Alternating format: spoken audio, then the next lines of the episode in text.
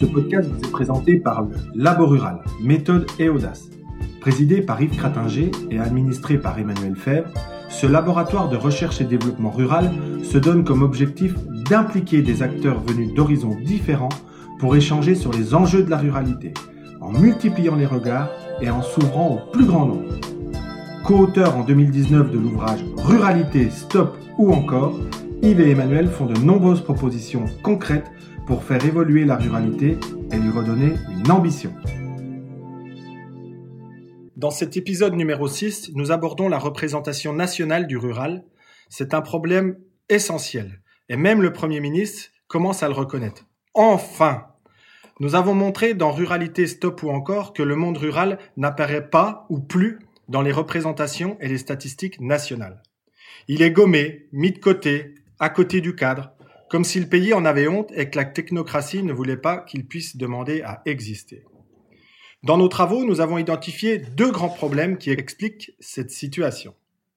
Le premier, il apparaît que le rural est en quelque sorte mis à la poubelle par l'approche statistique française. En effet, la règle statistique utilisée par l'INSEE considère que 2000 habitants agglomérés au chef-lieu d'un secteur rural forment un espace urbain. Cela ne correspond pas du tout au vécu de ses habitants. Ces derniers vivent en réalité dans un espace à morphologie rurale, ce qui est de fait gommé par l'approche de l'INSEE. La création en 1990 des zonages en aire urbaine participe à la même logique d'uniformisation statistique. La méthode de calcul utilisée par l'INSEE consiste à considérer comme urbaines toutes les communes qui sont situées parfois à plusieurs dizaines de kilomètres d'un grand pôle urbain, dès lors que 40% de ses actifs y travaillent. Pourquoi 40% et pas 20%, 30% ou 60% Aucune explication solide n'est fournie par l'INSEE. D'ailleurs, cette approche laisse croire que la France n'est structurée que par sa dimension urbaine. L'INSEE parle par exemple plus de monde rural, mais plutôt de communes isolées, en dehors des pôles cela revient clairement à mettre le monde rural à la poubelle. Notons toutefois que très récemment, l'INSEE a décidé d'adapter à la France la nouvelle catégorisation de l'espace définie par Eurostat, l'Office européen des statistiques. C'est ce que nous demandions dans Ruralité Stop ou encore. Cette grille européenne, communale de densité, regroupe les territoires en trois catégories selon la densité de population et les effectifs démographiques. Et dans cette classification, les espaces ruraux sont considérés comme ruraux dès lors que la densité est inférieure à 300 habitants au kilomètre carré et compte moins de 5000 habitants. En appliquant cette nouvelle grille, on constate d'emblée que le poids démographique relatif à la ruralité s'avère du même ordre que les territoires urbains, à savoir environ 22-23 millions d'habitants et 35% du territoire, ce qui change considérablement les choses. Une autre illustration, bien connue du grand public, déconstruit également ces cartes INSEE. C'est la géographie électorale. On a bien vu, par exemple, que le vote en faveur de Madame Le Pen au deuxième tour de l'élection présidentielle de 2017 était d'abord rural et cantonné dans les anciens bassins industriels. Ces cartes, finalement, en disent finalement davantage que celles de l'INSEE, qui pourtant fondent de nombreuses décisions nationales. Le deuxième problème tient au fait que la ruralité n'est pas un bloc homogène, puisque la composition démographique, sociale et culturelle de sa population n'est pas monochrome. En effet, quel point commun existe entre les territoires situés sur un littoral touristique, en montagne, au milieu de vastes espaces agricoles ou encore dans une vallée industrielle? Un des traits marquants est finalement méconnu et que l'exode rural qui s'est atténué à la fin des années 70 s'est ensuite inversé nettement au début des années 2000. À l'inverse de l'imagerie populaire, en milieu rural, nous avons affaire à une population jeune et dès 1999, plus d'un Français sur deux, âgé de 15 à 24 ans, vivait dans les espaces ruraux. Autre trait de caractère, la France rurale, c'est parfois plus de 30% d'ouvriers. Et pensée rurale, ce n'est pas uniquement pensée agricole. La Haute-Saône, par exemple, se distingue par son caractère industriel et exportateur au niveau mondial avec une balance commerciale excédentaire. Tout cela est bien loin des caricatures parisiennes. Dans cette vision ouverte, rappelons aussi que le patrimoine naturel, architectural et culturel du monde rural est très favorable au développement touristique. Cette diversité conduit à faire émerger des éléments positifs qui n'apparaissent quasiment jamais sur les cartes INSEE ou dans les médias. Au contraire, on a affaire aux traits de caractère plus négatifs du monde rural qui sont souvent mis en avant.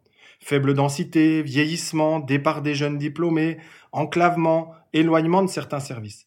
Ces caractéristiques sont réelles, mais ne concernent pas toutes les zones rurales avec la même intensité. Il devient donc essentiel de dépasser la situation actuelle. Il nous appartient donc de développer des indicateurs alternatifs et de faire réapparaître le rural sur les cartes. La critique émise sur les approches statistiques de l'INSEE n'est pas suffisante. Il convient aussi de proposer une alternative visant à mieux approcher le monde rural, sans le caricaturer. Nous souhaitons donc ouvrir un chantier de construction d'indicateurs traduisant mieux la richesse et les apports du monde rural à la compétitivité globale, mais aussi de rééquilibrer le débat avec le tout métropole. La partie n'est pas gagnée. Pour faire réapparaître le monde rural sur les cartes et les graphiques de nos grands quotidiens, il faut faire un effort, certes, mais le travail de Christophe Guilly offre une approche intéressante. Il est parti du constat que la majorité des catégories populaires vivent sur les territoires qui ne créent pas beaucoup de richesses au titre du PIB. Bien que cet indicateur ne dise pas tout loin de là. Il est très largement utilisé par les pro-urbains. Il existe pourtant un autre indicateur que les cartes issues des traitements statistiques INSEE ne laissent pas vraiment apparaître, mais que Christophe Gulli a su déceler, celui des fragilités sociales.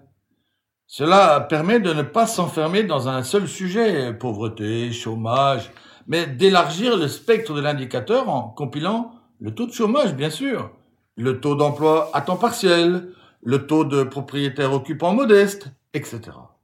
Et, comme par enchantement, les cartes issues de cet indicateur font apparaître un distinguo fort entre la France métropolitaine, d'une part, et la France dite périphérique.